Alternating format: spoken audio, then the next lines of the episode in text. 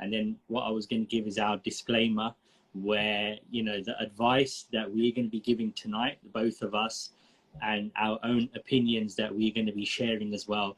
They do not substitute or replace professional help in any capacity. We both want to make that clear. So that does not replace any intervention um, that uh, is you're currently doing at the moment or potentially thinking um, of doing so. We really want to make that clear. Um, so before we actually begin getting into the topic, it's really important that just for a few minutes uh, we just go over um, our background and just give a bit of context and perspective why we are on here and are passionate and have the experience to talk about this. Um, so Harbir Singh, go ahead and, and, begin. So I'm an osteopath by background, uh, not the, the most likely candidate to be on here, but in terms of my experiences, I have patients who have unfortunately um, known family members who've been through this or have been through this themselves. We went to Rahal camp, which was about uh, about three years ago now in Vancouver, and we were invited there because one of the Sevadars um, you know, there was there was suicide amongst one of the Sevadars there in Vancouver, and uh, as I'm sure everyone here will know someone who has been through this. And Darshako is a doctor of psychology, so she gives me input on that. And in terms of training, I've had the mental health first aid course training, as well as mindfulness-based cognitive therapy and a few other bits and pieces. And uh, and your uh, lived experience as well. Yeah, my lived experience. So I think probably my darkest time was around when my brother passed away. Had some counselling around those times. Had some dark thoughts around those times, which I'm sure we'll get into. Hundred percent. I appreciate that. Um, and myself as well. Traditionally, I came from a, a background in IT um, and made the switch uh, around nearly three years ago to uh, primary mental health care services actually from learning about a lot of mental health issues um, on Instagram actually through through many families um, and what they're experiencing. Um, now my day job is um, I work uh, as I said in, in primary um, mental health care for, uh, for mind in IAPT uh, services. So my job is uh, to manage a team of uh, individuals who um, help people, uh, clients in therapy with their work issues, in work issues, um, and uh, building new careers, etc. As we know, if you're not happy in your job, you're likely to be unhappy in your life. And so um, we try to pro- provide um, a lot of value there. Um, and I talk uh, quite openly um, on Instagram and, and other platforms. Um, I'm quite passionate about mental health, as you are as well. Not going into too much detail right now, but I did experience uh, low mood in 2013 and emotional uh, drainage, uh, let's say, being felt devoid of uh, feeling and, and emotion around that time as well. So both of us have got um, lived experiences of being in uh, dark times um, and feeling alone and, and all of these other things that we're going to be going into. But thankfully, we both come out of it the other side. But that's not to say that we still you know don't have our days and, and, and things like that um, so we just set the scene there on that so what we're going to be doing now is just um, talking a little bit um, about obviously what has happened because um, there's no way both of us you know we do hear about um, things that happen um, suicides that happen attempted suicides that happen. We both get messaged about these things but neither of us could ever have imagined that something like this would happen um, out on social media um, and to the extent of uh, Baji taking his own life and the way he did it and everything like that, um, to the point that we would be doing a live uh, this evening off the back of, of that and so much other stuff that we've seen. I know um, myself, and I'm sure everyone can resonate on it, Harbir as well included, that his timeline is just full of this at the moment. Um, so Buddy, give, give, give your thoughts if you can. Yeah, I mean, I was looking at the stats. Twelve people every day in the UK, um, you know, die from suicide, and that's twelve families who are left without a son. That's twelve spouses or you know partners who are left without their partner. That's twelve, um, you know, potentially kids, sets of kids or groups of kids who left without their, their dad. So it's uh, it's heartbreaking.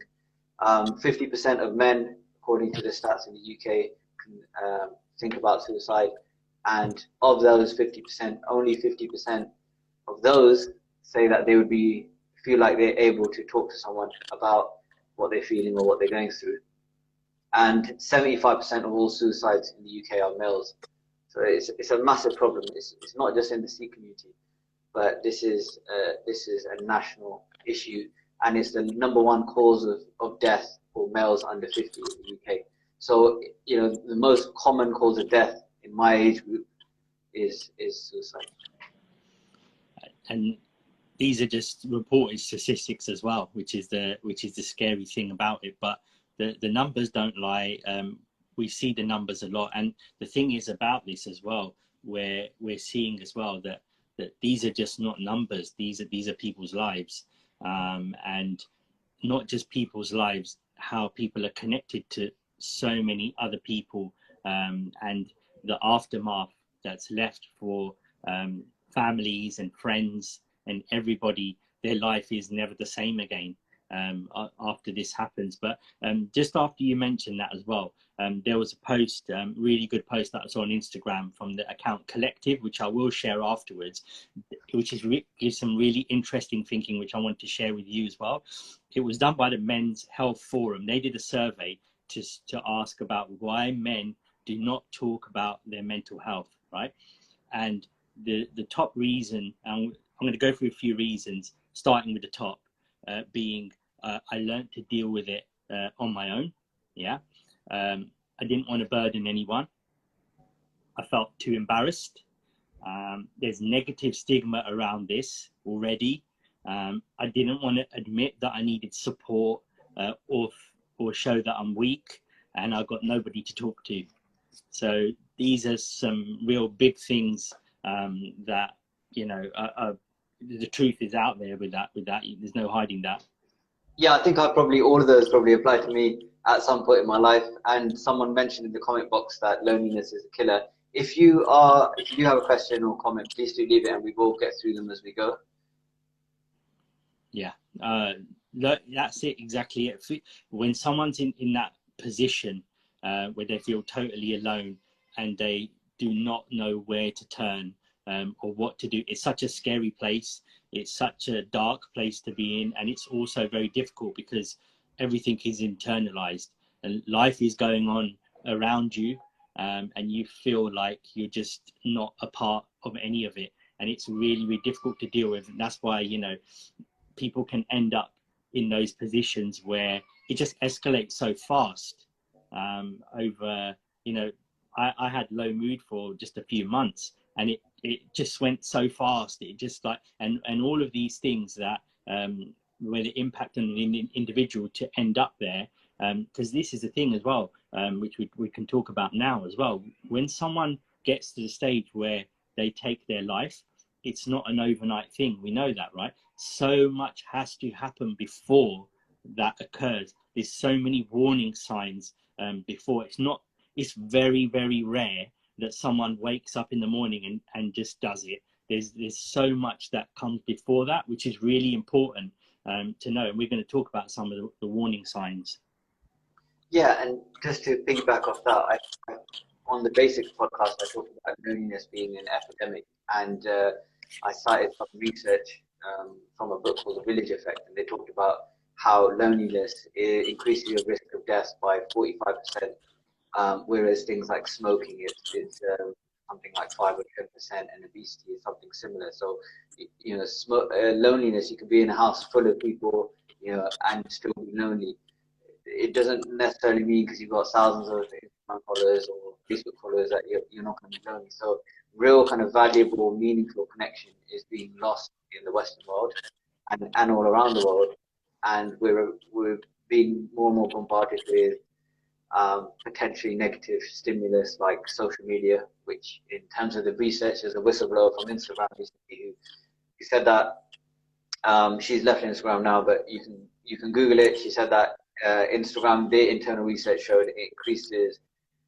Increase, they might ban this video because I'm talking my Instagram, but increases um, low self-esteem, anxiety, depression, and um, suicide in teens, in young people. So you know, th- there's lots of potential negative stimuluses and there are lots of protective stimuluses, which are these family, cohesive family environments, and faith, and, and people feel like they belong to a group. All of those things are being lost. And, and there's 2 a.m. friends that you can just call. Um, you know, not many people have those anymore. And uh, it's it's what you're saying there. It's the filtered life that we're living as well. Um, this and this pressure as well um, online to be a certain way and to keep up with with trends and, and everything like that. And and the reality is as well. Um, we haven't even mentioned it yet, but uh, the pandemic. Um, you know, the last two two years, what it's been like, where people who uh, probably felt that they never had any issues before are experiencing issues, and maybe those that did have issues are even worse um, as well. So we're, we're contending with that as well. Um, so it's not just just normal things. It's it's everything is heightened um, at the moment as well, and fears. Um, so what we're going to do is we had tons and tons of questions, and we had a discussion before. We want to provide everyone with the most value. Um, so that is going and actually getting in there and answering your questions. And through that, we believe we'll be able to shed a lot more on this topic and maybe more questions uh, will come out with it. So I don't know if you've got questions there, but I've got questions. Maybe we could do one at a time, maybe. Um, yeah, so, and I thought maybe we could split it between yeah. um, questions that an individual might benefit, answers that might benefit an individual, someone who's suffering or going through um, hard times, and the people who are supporting them questions around how can I support them. So I thought if um, someone's watching this who's going through struggle or struggling at the moment but doesn't have help, like focus some of that stuff around them and some of them yeah. around the, the most likely individuals, which are the, the women in their lives or, or you know, mothers, sisters who want to yeah. And we spoke about that before as well. I get messages from uh, uh, mothers and, and wives about the, the men in their life. Very rarely do men reach out as well, um, as we had this discussion, isn't it? So, and, and we spoke about these reasons um, why that's the case. So this is something as well to to look at. And somebody's actually asked that question as well in there. But kicking off with uh, with one I've got here is um, we talk about a lot about uh, physical disabilities and mental um, illnesses and and the two of them obviously they're looked at as being separate uh, from one another. Um, but somebody's asked a question that it's a difficult one because um, they may be experiencing something and they want to um, raise warning signs, um, but they maybe don't know how to. So someone's asked a question: How can someone show that they're mentally unwell? How can they maybe I don't know? Maybe they're asking about how they can ask for help or reach out. What are your thoughts there?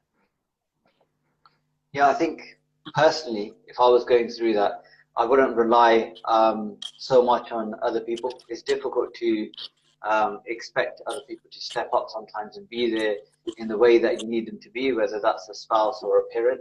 Um, everyone's sometimes got their own issues and they may not be able to support you in the way um, that you need. So I, when my brother passed away, I had some counselling. My wife said, "Oh, I think you need counselling," and um, I went for it. And the guy I, I had counseling with, initially he said, you know, you're going to have it and it's going to feel like it's not doing anything. But, you know, eventually down the line at some point, you think, oh, yeah, I can see how that clicks or how that makes sense.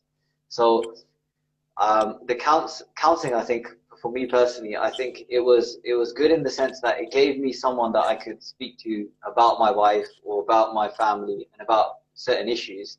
And looking at the evidence um, on risk factors for suicide, one of them is um, conflict or fact with within family and friends. So it may be that you need someone outside that you can um, talk to, and so there are services out there available. We'll we'll put all of them in the description, as many as we can in the description. If you know any services or people that um, can help, then please let us DM us, and we'll add those as well. But for me, um, I personally, I think if I went through it again, I'd probably just um, go down that avenue, so I know that that person is there they're there for me. They're there to listen to me, and I have some kind of outlet to de-stress.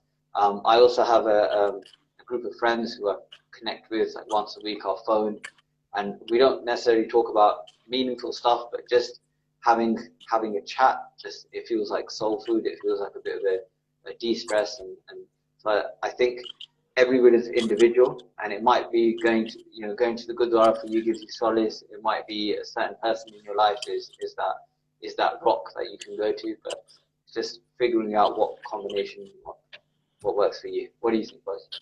No, I, I, resonate with, with a lot of that. And the thing is, as well, I think what you said was really important about the reliance on others because uh, we are going through something there. And also, they might not be aware of what warning signs are either if we're trying to show them how, how we feel um, about a certain thing or something that we're experiencing at that moment in time.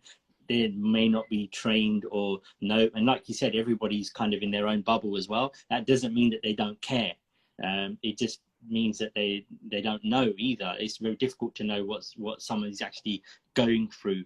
Um, so, like you said, that the reliance is um, is is on on you to um, to kind of uh, showcase um, and and look for you know for for a way where you know whatever works like you said you know there's lots of different ways so there's lots of self-help now as well if you're kind of confident with that um, there's like, like you said the interventions that you mentioned um, but i think it's just taking a step as well. That can be we seem to we do overthink things a lot and overthinking is a big part of this as well as we know. But we seem to think that um, we gonna like you said when you met the therapist they said well somewhere down the line you're gonna it's a process isn't it? You're to get better. What you're to put into this we're just not to get fixed um, overnight. None of us are. We know that. Um, but because we live in that click and collect environment and that fast delivery next next day or same day or whatever by 10 p.m., we we're starting something and we're giving it up before uh, we've even given it a go, um, which is the hard thing because that's the last thing you want to do is jump from pillar to post. You want to give something a try for a long, uh, a sustained period of time and, and give it your all. Really, I think. Yeah, and, and to piggyback off that, one of the interviews was um, someone who um, has been through it. They were saying that you know physical health, you don't you don't go to the gym and get fit once. That's a process which takes a long period of time. And if you're going through depression, if you're going through suicidal thoughts, it's not going to be you're not going to wake up tomorrow and, and be okay. Um, it's going to be a lifelong battle, and it's going to potentially and it's going to potentially be something that you need to work on every day. Um, just as we do our physical health, we, we need to respect that the mind is also a muscle that needs to be trained. Yeah. Just jumping off the back of, of what you said there, um, you, you spoke about suicidal thoughts and let's let's go one step before that just our thoughts in general that are unhelpful unhelpful a lot of us have unhelpful thinking uh, which takes us to places we don't want to go uh, and causes us a lot of discomfort internally um, as well, myself included.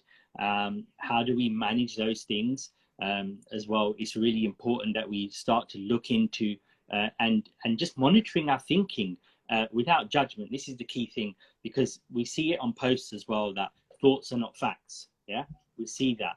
Okay, um, we need to get to a place where we are um, starting to work on that because the thing is we tend to think something and then get scared by it and have doubt and have fear and believe that we are that or because we are thinking about that it takes us low. So depending on our thoughts if they're high then we go high. If they're low then we drop even further which is very dangerous because then we're just going up and down like that according to our thoughts. And the thoughts could just anything could happen. We could be triggered by something um, and have some trauma, um, or our thoughts could. It, we just don't know in a day because, as you know, like we don't know what we're going to be thinking about in five minutes' time, do we? We got no idea. Um, so ha, you know this is really important and acceptance of where you are, right? So for example, we've both had things that we've come through, right? So we know that that's a part of who we are. It's not going to go away, probably ever, right? And there has to be some acceptance there we might have some bad days yeah?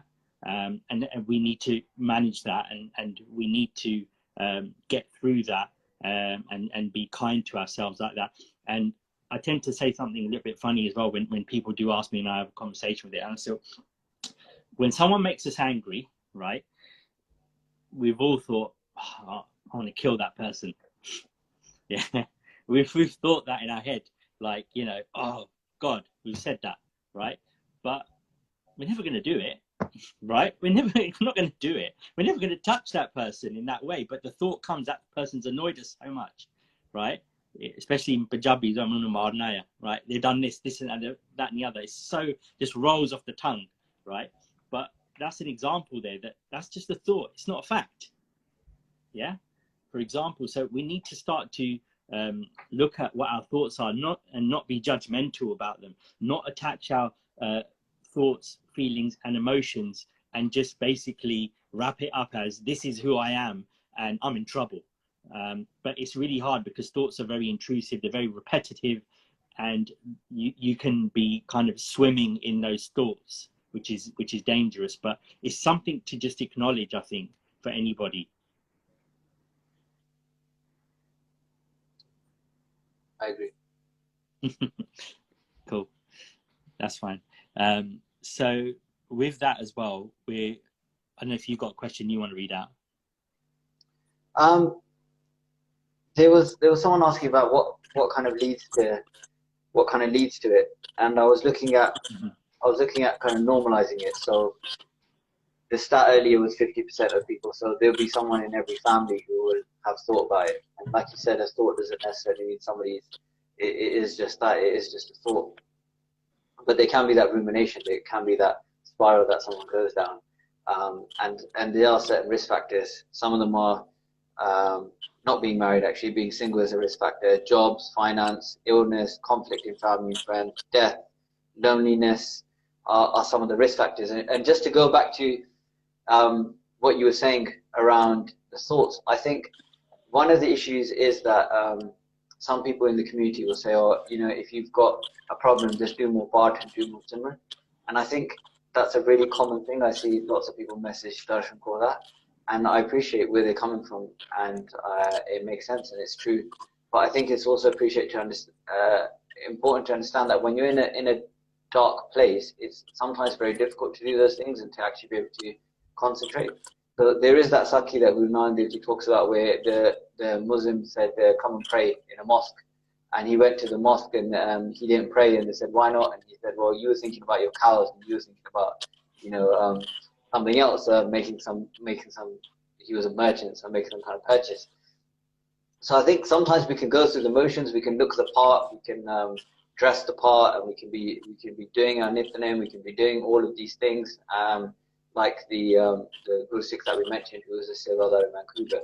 But internally, we're really struggling. So if that is the case, then it's really important that you seek help as well. Not just think, okay, yeah, I'm gonna, uh, I should be okay, and I can't talk to anyone about this because I'm a Mazari. I'm meant to be, you know, not have any issues because everyone will have issues. As I said, 50% of men will, will go through this. It's a big problem that you mentioned because we look a certain way and if we don't feel that way inside, we are trapped. Uh, and that's very, very scary because there's an internal battle going on that we're losing every day. And moment by moment, our spirit is being broken.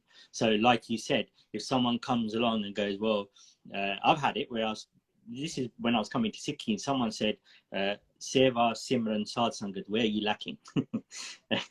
they were probably right, but it's, it's not what I needed to hear, right? Um, because it just breaks breaks your spirit even more. Um, and you can tell you you need to we need to be uh, more approachable with this stuff, and we need to be able to kind of gauge like temperature check where you think someone is. Like what what are they? Um, what, what kind of dip a toe in, and, and what what does this have a conversation, and and what's this person open to? Um, rather than just going in two feet first with a with a one size fits all solution um, because there's very rarely that as well. But the, on the other side as well is there is this stigma around if we talk to someone in Sikhi that they're going to hit us with the Sikhi stick all the time and they're going to say, "We tusi amrit chaklo, tusi part karo, tusi akaro akaro," right? And in the olden days, that probably did happen, right? But there's a new age now as well where you and I would not say that to someone, Anna. So there is a stigma around that as well, which is which is a problem as well. But that that is something where you know we we are changing that all the time, um, and by being more approachable um, generally. The other thing is, I think when you when you say that to somebody, like, "Oh, where are you lacking?" You're you're putting the blame on them. So you're saying it's your fault that you're going through a difficult time, right? And and from what we've talked about, this whole talk has been that it's not it's not that individual's fault. This is something that's going to happen to all of us potentially, and it's something that we need to learn to normalize. We need to think, okay, well, we talk about other things, like we might talk about, um, you know, other issues routinely that affect us. Um, so it's really important to talk about this as well, to, to say to someone, look, how are you doing? You know, what are you going through? Um, and you know, some of the some of the articles even said to ask someone directly, say, you know, have you ever thought about ending your life? And you know, to to open that conversation up because um, it's it's really important. I mean, there's probably I could probably count on one hand how many people there are in my life who I could have that conversation with, and you know, I I'm still very privileged to have even one person. But it is it, it, they say a problem shared is a problem halved, and I've I've met so many people who have been through really difficult times, and when they've had someone who's been there for them through that, it it genuinely has half the problems. They say it's like shining a light on a gremlin. They, they, it just dissipates some of the some of the dukh and some of the, the suffering that that person is experiencing. And yeah, and that kind of leads me on to um, one of the points, which is more around helping people um, who want to support someone, and that was about listening. So I think one of the things we fall victim to and um, and they say males are the worst at this is offering solutions you know and it kind of draws back to what we were talking about earlier so you know you say you're going through a rough patch and i say oh you know you need to do this and you need to do that. Whereas sometimes i'm talking to Darshko about my feelings and she's like you need to do this you need to do that. I'm like I, you know, honestly um, i really don't want you to say anything right now. I just want you to listen to me. And i don't want you to offer solutions or tell me why i'm wrong or what i'm doing wrong. I just want to feel heard. And I think it's really important to give somebody the space to, to be heard. I totally agree. Um, as a man, I, have used to, um, when I first got married and stuff, and probably um, only recently came out of this when I had this revelation was like every time the Rup would would talk to me about things that were going on and stuff like that, I would be sitting there thinking, how how can I fix this or find a solution to what she's saying? every time I would do it, and I'll be like almost quiet and internalizing it um, to the point that she's thinking like he's not even bothered about it. But I was thinking about how what can I do? What can I say that's like how can I pull a rabbit out of a hat and um, kind of fix this or whatever. And then it was only recently uh, when I was actually um, doing some training and was in a forum. Uh, and there was women in there and it was, was all about men's uh, men being emotional and stuff like that and there was a lady in there and she was like basically she was just like sometimes women just need men to listen to them and not provide a solution. And i was like thank god it's like someone shined a light on me there. And i was like after that i was like that's great. Because you're right it's just sometimes we just need to offload um, and just provide that space for someone to do that.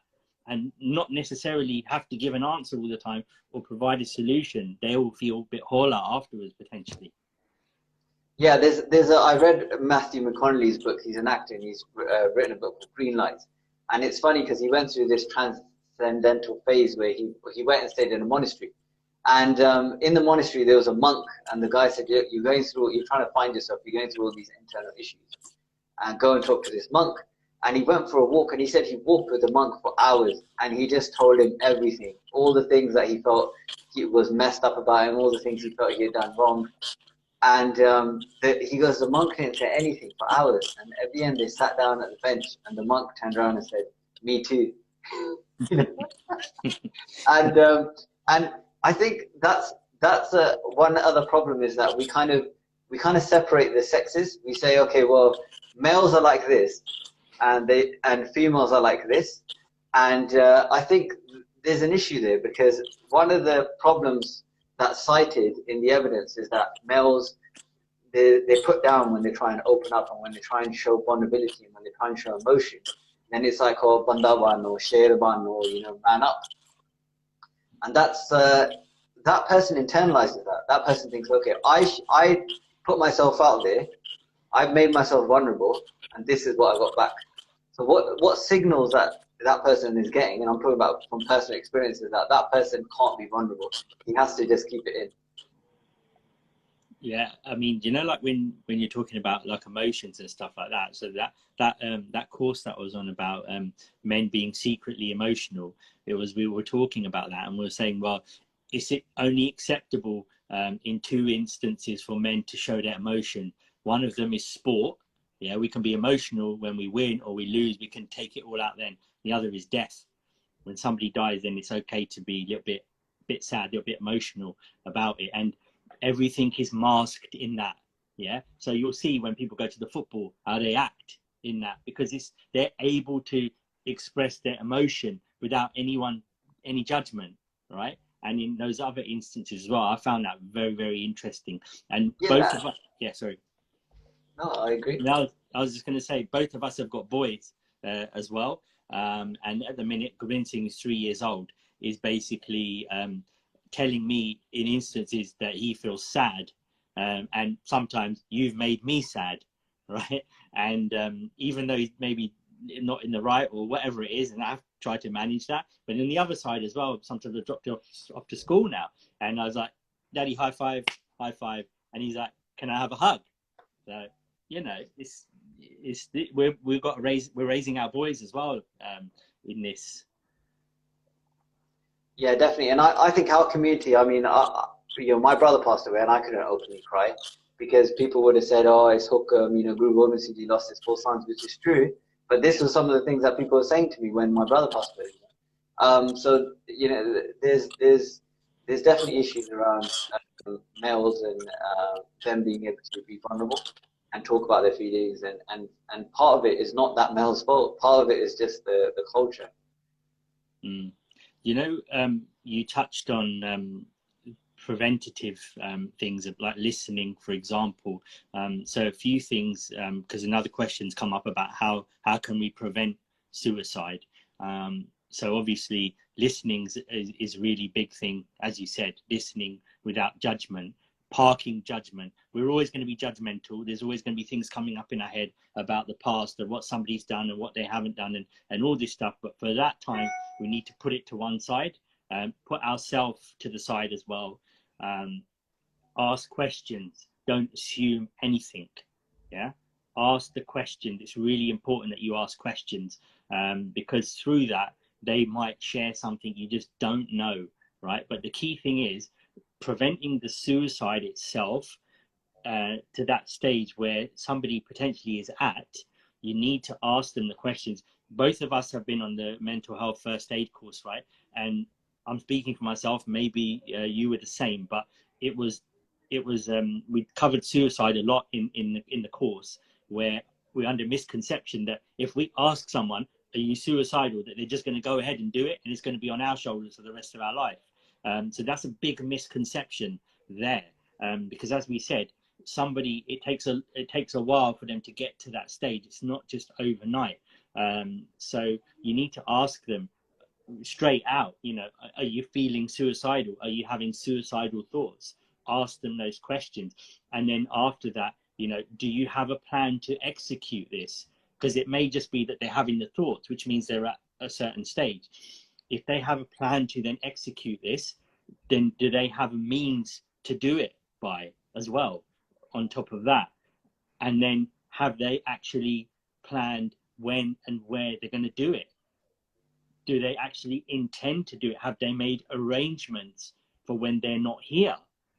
You know, so this is really like far down. If somebody is at that stage, then you have to act immediately you need to phone emergency services, you need to take them to A&E or whatever it is. You cannot leave that person alone when they're there. But this gives everybody some idea of where we're heading to to that point. So if it's before that, then you've got some idea of, of what it is you need to do. I think it's really important that you raise that because there will be people who are in that scenario who may be looking into this or someone in, in your family who, may be at that point. So it's important to know that actually that is a medical emergency. A&E is set up to, to deal with that medical emergency. There's a lot of services out there which we'll put in the description box below, even Darshan um, even in her therapy session, if someone was to say, you know, they've, they've considered taking their life, she has to she has to act upon that and, and take it seriously. So it is it is really important to highlight it is a medical emergency, just like having a heart attack would be or anything else. Um, going back to kind of the beginning stages, if you think, well, this, you know, I've got a brother or I've got a husband or I've got a son and I don't know what he's going, whether he's going through something. I was thinking about the principle of reciprocity, which is, which is how, well, kind of like acting how you want to be treated. So I'm thinking about my friends and the men in my family, and am I there for them in the way that I would want them to be there for me?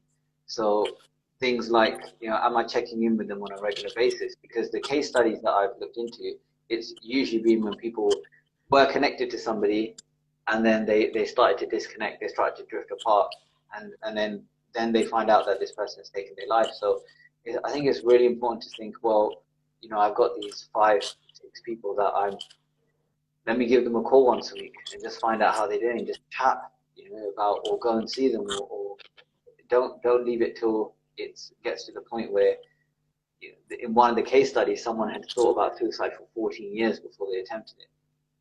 So that, that person was potentially experiencing loneliness and suicidal ideations for a long sustained period of time. So we, we really need to catch it at an earlier period of time. Um, so whether there's going to be, you know, kind of networking events within Gurdwara, like, like dads could get together, um, or whatever whatever kind of whether it's sports teams, whether it's some some way that that person can find belonging, find an outlet, find a tap to release the what's going on through through what they're feeling emotionally. I totally agree with that one. That's all I can say there on that.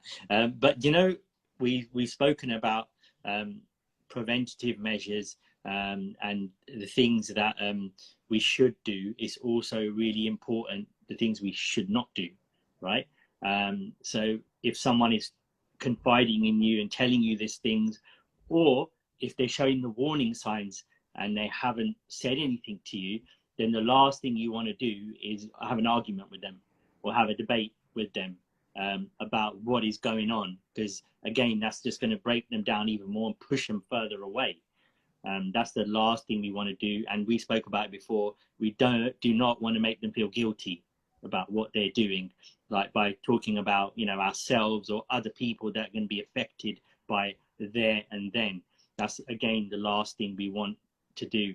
And you know we don't want to say things to them like you know if you do this you're going to go to hell right? That's not helpful. Even if we believe it it's not helpful yeah?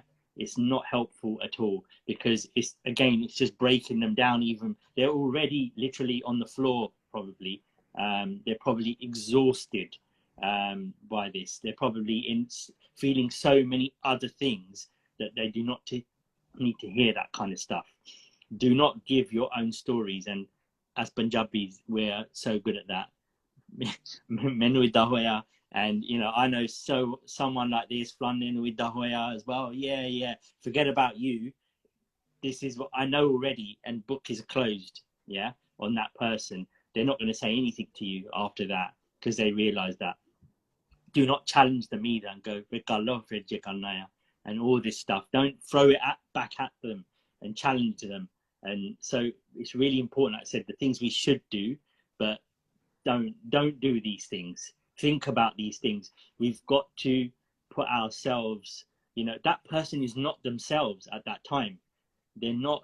They're not rational. They're not all these things. But we maybe are. So we need to acknowledge where we are and put that person first, put ourselves in their shoes, even if we've never felt like that before, but make them realize that their problem is our problem.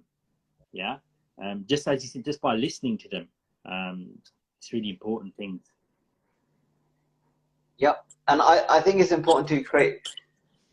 Uh, I spoke to somebody on the podcast and it wasn't aired because the person didn't feel comfortable with it, but they had attempted suicide. And um, she, one of the things that she she said was quite cruel was to to be there and to be a support and then to take that support away and say actually I don't have time because I'm busy with my kids and and, and that's fair enough. I mean I, I'm guilty of that. I've been there for people and then backed away because I've got busy with with with um, family and other commitments. So I think um, it it is um, it, it, takes a big investment and it takes a long term investment in an individual to be able to support them. And and she was saying if you're not that person, then help them find that person or find that avenue that they can get support and, and kind of handhold them through that through that process if you're not going to be the one who's going to be able to answer the phone at two in the morning, you know, on, on random days of the week to help that person. That's great. That's a great point you realize. You're just not leaving them in the lurch. You're making sure and follow up with them as well. Go, how's it going? You know, as well. Make sure that it's not just just left there and, and that's it. Um, it's really important because yeah, you might not be, and that's okay on your part. That's not a failing. You just may not be the right person to help them or have the time or the, the skills to be able to do that and that's okay to say that as well don't feel that you need to do that as well it's really important because you're actually doing them damage in the long run yeah and that's one thing that i actually realized from speaking to her because i i, I kind of you know you want to naturally we want to help people when someone reaches out and says they're struggling you want to help but actually if you don't have the bandwidth to help then like you said it, it can be can be um, a disservice to them by stepping up and then saying stop and then ignoring them. Um, yeah. The other thing that she mentioned were, were just to give you some tangible examples of some of the things that was said to her was or je tu anda je tu ਖੁਦਕੁਸ਼ੀ ਕਰ ਲਈ ਫਿਰ ਉਹਨੂੰ ਕੀ ਹੋਣਾ ਜੇ ਸਾਨੂੰ ਕੀ ਹੋਣਾ ਜੇ ਸਾਡੇ ਬਾਰੇ ਸੋਚ and stuff like that like you said it's just it's just um it's just some tangible examples of the dialogues that um, us Indians sort of uh, come out with so I think um, at that point in time, she was saying that it actually just it just uh, adds to the layers of guilt and adds to the layers of um, someone feeling low about themselves and and also from speaking to a couple of people, they were saying how it doesn't it doesn't seem like there's another option. It's not like they think, okay, well, here's option A, B, and C. It's like that is, feels like the only option. I think you, for me, you just hit the nail on the head there when you said adding to the layers of guilt to see where they are in that moment of time. They're feeling guilty. They don't they don't want to feel like that. Yeah, they don't want to be in that position. Um, so what is it that you're actually doing? You're actually again worsening um, their condition um, by by you said add, adding adding to it. You're you're making it worse um, for them. Um, and yeah, again, it just it just goes down to that where that com- we spoke about Sikhi before, Hannah, and that compassion side, that daya side, it has to be there um, explicitly, um, you know, for there. And look, some people may not have been on the mental health first aid course, yeah. Some people may not have mental health qualifications, yeah, but we all can find some com- compassion from somewhere for somebody. And we underestimate that as well by saying look i don't know about this stuff. I don't know all this all, all making it really complicated. But like you said you know just by by showing that that compassion um, that they are for them like opening up the allowing them to to open up to you um, it's really big it's it's a we underestimate that you know it's really it's huge.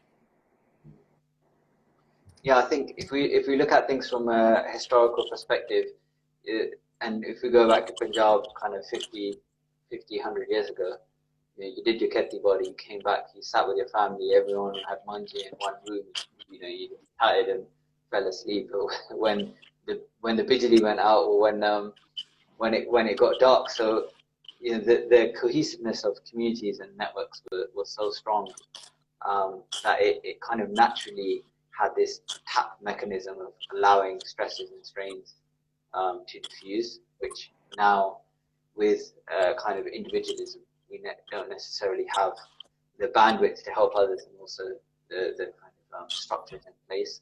So, um, so if anyone has a question, do please leave the question. We've got, uh, you know what, we've got, you know what, we've got the, the questions from before, and we've oh, got, we tons, we've got tons of questions uh, in there. So um, let me just let's just go to some of the live ones anyway, and just see if we can help anybody out with anything. Um, what... Ted said their problem is our problem. Um, yeah, yeah I, I agree. I think that's a good way to. Um, what can what can Gurdwara do more to support this mental health crisis in our community? Yeah, would you do you want to answer that, Baji?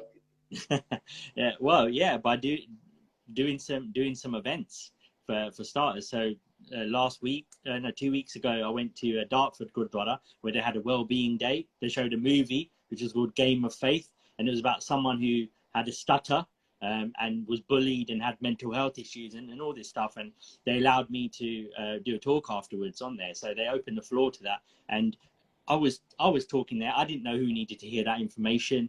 I didn't know what value it would provide to them afterwards. But it was really important that they had that space available and that we was able to to talk about Sikhi as well. We were able to talk about um, you know first aid basics and and all these things of how somebody could end up there and in a family environment as well. So creating those spaces, this is happening, but especially now off the back of this unfortunate event that's occurred, more and more people are open to this. Um, tomorrow there's a there's a Simran program at she- um, Shepherd's Bush uh, Central Gurdwara where there's going to be a talk where they've, they've asked me to attend that as well. And look, more and more this is happening where there's these spaces being created. Unfortunately, obviously because of lockdown the last two years, it's been difficult. We know that it's the, the spaces just haven't we've not been able to do it. But but providing those spaces, allowing these conversations to take place there, it sets a precedent in itself. And and to add to that, I think all those initiatives are brilliant. And I was having a conversation with uh, Jati Singh from Coventry, who um, hopefully won't mind me uh, airing this conversation, but he was part of the committee in GNP. And I was like, oh, you know, the churches in Gerrards Cross, near where we live, they have this going on. They have they have uh, a dad's group which meets once a week. They read a book on, on spirituality or their faith, and then they have a conversation about it, and then they go for a walk and have coffee and, and, and that kind of stuff. For mums, they have a new mum, and they have speakers come in, like speakers come in, and uh, for you know teenagers, they have anger management groups. They have all these kind of they have all these kind of support systems in place to help their congregation. And I said, what have we, you know, there was a, there was a patient of mine, and she works at Southall train station. She may be listening to this, and she said an elderly uh, Singh came to uh, came to the train tracks and jumped in front of the train tracks, and she pulled him off the train tracks before a train came, and she took him to um, a gurdwara, which I'm not going to name, and um, they said, "What are we supposed to do with it?" So you know, when I said to him, and he he said he acknowledged the gurdwara isn't doesn't have the systems in place to deal with these types of scenarios and deal with actual real life issues. The granthis don't have the training to be able to deal with this, and, and often they don't speak English. So, you know, him as somebody who's been in a committee and done that seva, he's found a lot of um, a lot of barriers to getting things like that implemented because it, it's very it's very new, it's very different. So I think there's a lot of things that Gurdwara could do. I guess it's about finding the funding. They could hire a psychologist, have them there full time, and, and say a drop-in service for anybody who needs it, whether you're elderly, um, you know, whatever kind of scenario you're going through. You run groups, all of these different groups that we mentioned before. I know in Coventry there's Dada Cup initiative which started off recently, and I noticed that GNP Gurdwara they're having a meeting. It's just a group of men getting together and just you know just chatting and and um, I know the, the Singhs, um, they're, they're hosting an event on uh, 2nd of January, Veggie Games. Um, yeah. is hosting uh, to try and bring the things together through sport and just through socializing. So I think I think it's really important to create space for somebody who's going through something to feel like, oh yeah, this guy gets me, this guy understands, this guy cares about me. Because um, you know, no one no one really cares what we know until they know how much we care. So we, really need to kind of, um, I think there's a lot of scope for doing lots of good things in Gurdwara. I 100% agree with all of that.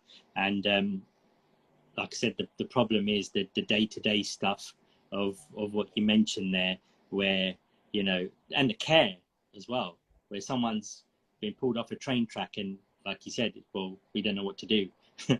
Almost like you know um, and it, there can be that there. It's unfortunate. Depending on what gurdwara you go, go to there, there can be that um, you know um, struggle uh, with, with the management there on that because they're probably looking at like a homeless person or however many people that they have to deal with uh, as well. When, when they don't have this in place um, it's a problem. But you know these these thing places that you mentioned as well you know hopefully that they can be examples for other places um, really because that's what we just need to, we do need to set those examples um, and you know right now where you know people are talking about it more than ever something has to be put in place because otherwise it's is just going to be another person that did this. Um, because what another one of the questions was, how do we make uh, it that we don't just forget about Deep Singh and all the others like Deep Singh? How, how do we do that? Because that's the thing with it. You can just go through the motions and that can be topical and we can think that, oh yeah, we've uh, actually done something, but as we spoke about before, without a call to action, there's no way for anyone to, yes, we've raised a bit of awareness and then everyone just goes home again. And then we're back to the same, same problem again. So we really need to look at it holistically. Uh, what is it? And that, that doesn't mean necessarily doing huge things. It could just be, like you said, creating an event uh, like Reggie Gaines has a table tennis uh, tournament or whatever it is, where someone just feels a part of something, and then something will build after that. Potentially, it doesn't have to be a you know full bang polished um, process and procedure, organ, brand new organization created overnight, and we're going to be doing all these wonderful things. It, it, something is better than nothing. Yeah, and with anything in life, it's the little things that really add up to the big monumental things, right? No one ever started like big movements up overnight, and and if you if you can call two or three of your friends once a week and just check in with them, that's you know that's something more than I have been doing. So that, that's that's an improvement. Mm-hmm. We just we just want to take whatever steps that we can. Um, there's this and there's this story about this man who who's walking by this the, a beach and he sees loads of fish that have come out of the water and are dying, and he throws some of the fish in, and someone goes to him, well, why are you wasting your time? These fish are going to die. Like there's thousands of them. And he goes, yeah, but at least I saved those couple that I saved, right? So I think any any little thing you can do um, for anybody, it all it all counts. One one person, and if you if you can um, help one person, you know, it's it's massive because that one person is connected to however many people. It's not about you know thinking about you know big big change sometimes. It's it's about you know, you know we overlook these things um, a lot. Um, and some someone asked a question as well and again we had a discussion about this as well was why does it take such drastic action for us to then want to have a response to it? And we spoke about this before isn't it? It's unfortunately that we live in a society where you know talking about this um, and us having these conversations mental health is stigmatized um, but mourning um, suicide is is not. Um, you know, it's okay to to mourn afterwards, um, but we know that look, why does it have to get to a stage where you know, look, these conversations are difficult. I understand. You and I have probably not not had conversations as such, but you know, had difficult. You know, it's hard to have these. It's heavy. Some people don't want to talk about. Don't want to hear about this stuff. As soon as you mention some of these things, and I understand that. But if we don't have these conversations, these difficulties, um, these um, you know heavy topics and and whatnot, these, these things are relevant. They're happening. It's a reality. We can't get away from these things. But if we don't have them now, then we don't have the difficulties afterwards of having to deal with mourning someone who's taken their life. Uh, we'd rather have a bit of difficulty now, a bit of uncomfortableness. Okay, yeah, I don't want to deal with that, or I'm gonna have to unlearn this, or do whatever it is. But if it's going to stop someone going down there, then you'd rather do that, right? Yes. So you know we do need to to look at that as, and hopefully we can take example from this. That let's not wait for the next thing to happen before we then go and do something else. Um, whatever's happened now has happened, um, and you know, unfortunately, you know, it's not just another number, as we said, right? Um, all these lives matter um, because you know so many people are affected by this and people's lives are never the same again um, after that. Um, so if we can do whatever it is how everyone's got a part to play right? You agree with me whether it's big or small. Yeah and this is a bit controversial but i feel like you know what's the point of religion if you know we're not going to help each other, we're not going to support each other through hard times. We're just going to say that's that guy's problem. You know, it's got nothing to do with me. Then, then what's it all for? What's the point of it? Yeah, it, it it's and sangat as well. Like you know, we need to have the confidence to lean on people. But if we don't have trust in the first place, and like you said, or you know, that approachability that hey, what I say actually matters. It's not just going to get dismissed um, then you know it, it sums it up really. What's the point in being like this if you know the door's going to be closed um, ultimately? I don't, have you got any more questions there? Uh, no, I'm good. Um, I'm just having a look. Um, da, da, da, uh, Thank you for joining the live chat, by the way. Really appreciate you guys tuning in. And can you please talk about the importance of accessing professional help as opposed to relying on friends and family? Um, so yeah, I mean, the thing is with that, it's dedicated professional is as we said before, someone who's not close to the situation, impartial, um, and can look at um, and have boundaries with you as well. They're not someone who's basically with you all the time and uh, has all this personal baggage with you as well and everything. The point of the professional help is to help you from uh, is help is to help you get an outcome. Yeah, wherever you are is then to get you to to to an outcome, uh, a place where you want to be. Um, but that's you putting in whatever it is that you're going to get out of it as well. Um, the, the, professional is there to uh, professional educated in in um, in whatever capacity is that you're seeing them in as well. So it's important to to know that as well. Um, and the family and friends are, are not necessarily qualified, as we said. They're busy with their with their own things as well. They don't have the time to give up to you necessarily, and that's not a bad thing. They don't understand either. Um, professionals are going out into a different space as well, um, and there's going to be accountability there with the professional. Uh, there won't be accountability necessarily with your friends and family. It's totally different.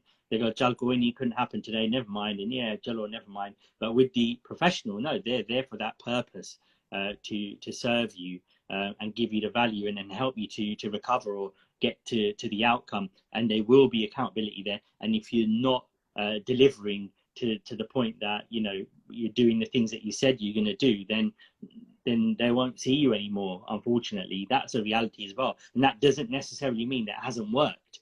Yeah, um, you need to. We also need to to reflect uh, on ourselves as well um, with that, um, and just jumping on that as well. It's a really important point.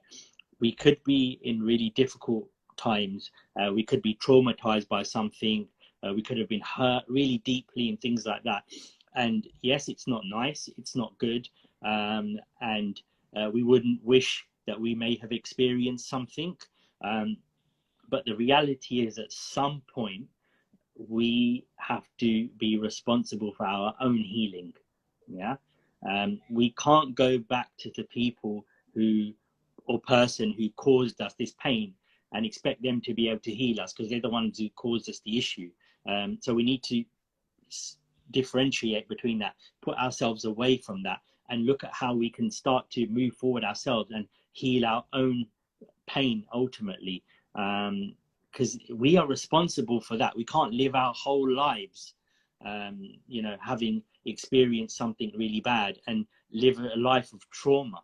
Um, because it's it's really really difficult. But it, it it gets you get to a stage in your life where you realize that um, and you know everyone's on a journey. You may not be there at the moment but you will hopefully get to a stage where you realize that we have a responsibility. Look this is self-care. We talk about self-care massively. Uh, self-care is so much more than you know just in sitting on a sofa and watching what your favorite stuff.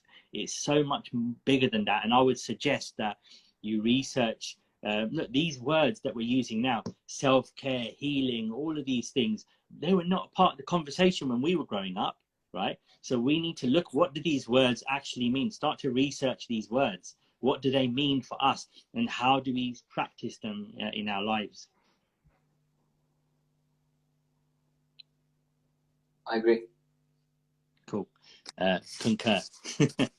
um, so I don't know if if anybody's got any other questions or anything like that, uh, this, the live will be uh, in the archive and we will share it um, as well. But just to, just to, I know, have you got any last thing you want to kind of share? Yeah, just very quickly, there was a piece of, uh, for Darshiko's PhD thesis, she compared different types of therapy, like psychoanalysis, uh, mindfulness-based cognitive therapy, uh, CBT, lots of different things. And then she, and she tried to figure out which one was the best. And what she explained to me in layman's terms was that they said it didn't matter what kind of therapy the person had, it was just whether the person felt like they felt listened to and felt heard. So I think I think it's really important that when you go to see somebody professionally, usually they're there to listen. They're not going to say, "Oh, you should have done this and you should do this," and you know.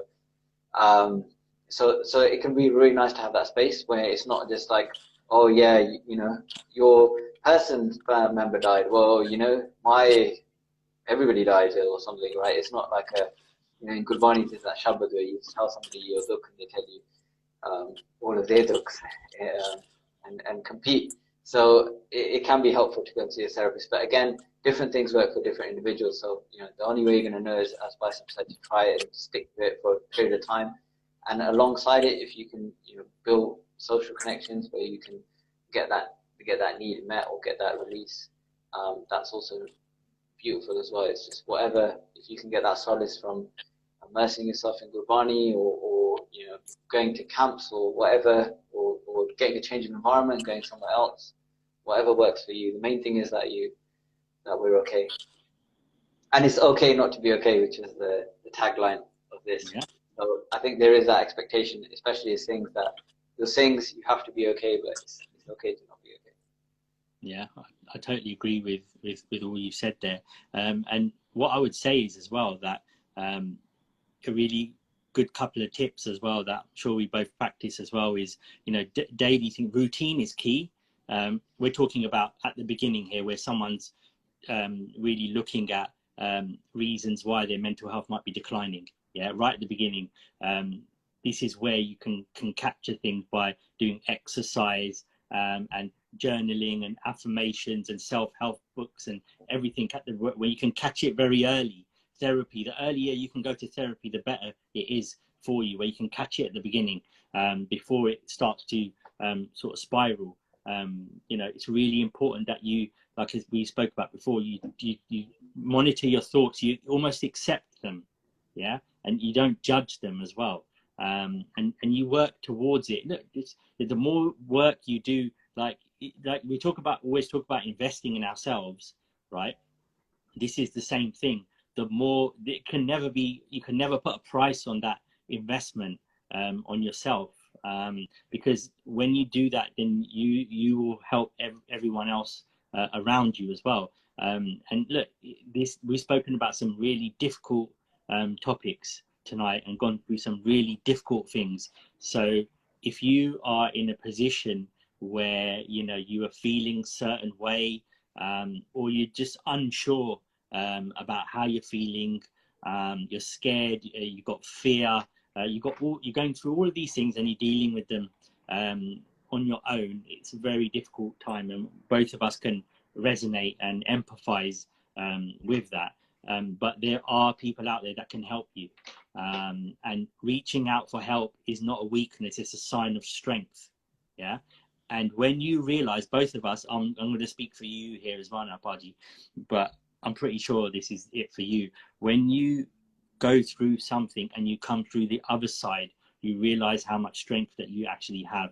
When you, unless you're tested, you won't realize how strong you actually are. When you get through that side, then you can do anything. You really believe that you can do anything um, after that. So it's really important um, that you you kind of do do try to look at the perspective on that as, as early as possible. Hannah. So um, we thank you all for coming on and, and, and, and everything that you've you've shared as well in, in the comments as well. Just to finish off by giving a few sort of signposting um, for those live on the call as well. Um, there's lots of suicide trainings out there as well. We will go through some and share uh, with you. We spoke about the mental health uh, first aid course, mental health foundation. That that is really good for anybody um, to do. But if you know of um, others that you potentially would like to do it with, like a large group maybe, then do reach out because we do know people who are um, trainers in mental health ambassadors that could potentially facilitate that. Um, but definitely do look into that because that is a no-brainer. It's an absolutely amazing course for anybody to to go on to um, as well. But also um, Harbir Singh's wife Darshan Benji is associated with Sikh Your Mind as well. Uh, Sikh Your Mind have a free and confidential helpline, um, which is open seven o'clock to nine o'clock every day, which we'll share the phone number for. They also have a live chat as well on their website um, as well, and they are amazing. They're doing amazing seva. And also, there's uh, many other charities like Seek Forgiveness as well, who created this book here in Punjabi called Mental Health Ki Hunda. What is mental health? Um, everybody always talks about a lack of resource in Punjabi, but it goes through all mental health conditions in this book in Punjabi. This is such a valuable resource. Um, I, nobody has done anything like this. It's, I haven't seen anything like this. So this is this is an amazing resource um, in itself as well.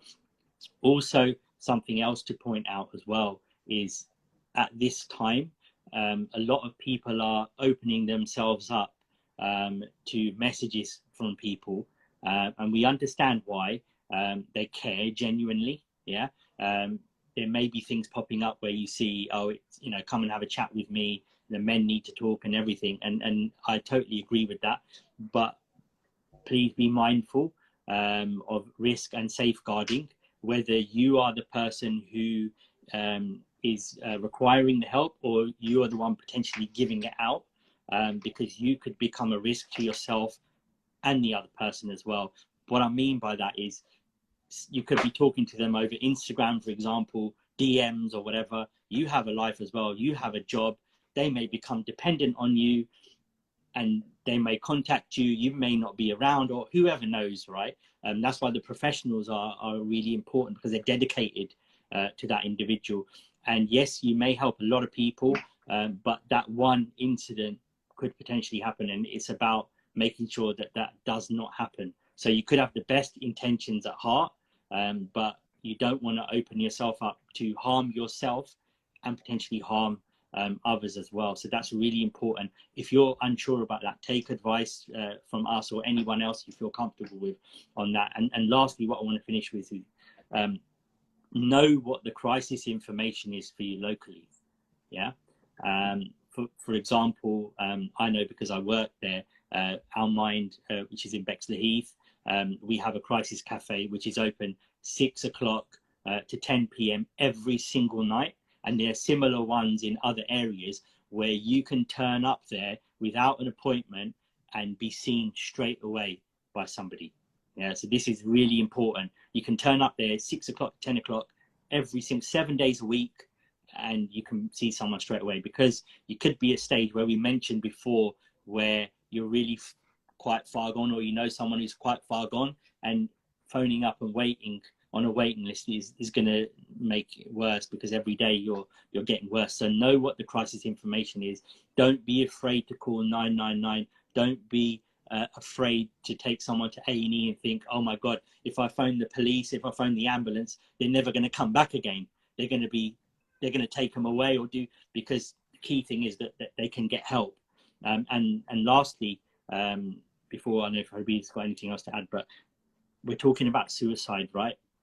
Somebody may have attempted suicide, um, but that could have been because they were in a certain period um, of their life where they were feeling like that, it doesn't mean that they're suicidal for the rest of their life. Yeah, we cannot label someone suicidal for the rest of their life if they've got through that or whatever it is. It's really important um, to uh, to to acknowledge that as well. Yeah, and and to finish, I just want to say that uh, if we said anything in passing that uh, offended anybody, that was definitely not the intention. So please please forgive us. We're just sharing our uh, very narrow experience. And if you have something that you feel we've missed or we should have shared, or if we've made a mistake, then please do let us know and we'll get that corrected and, and mention it in the description box. Yeah, thanks for your time as well. Thank you, likewise, mm. and Pikachu. we'll end with that one then. All right then. Waheguru Ji Ka Khalsa. Waheguru Ji Ka Khalsa.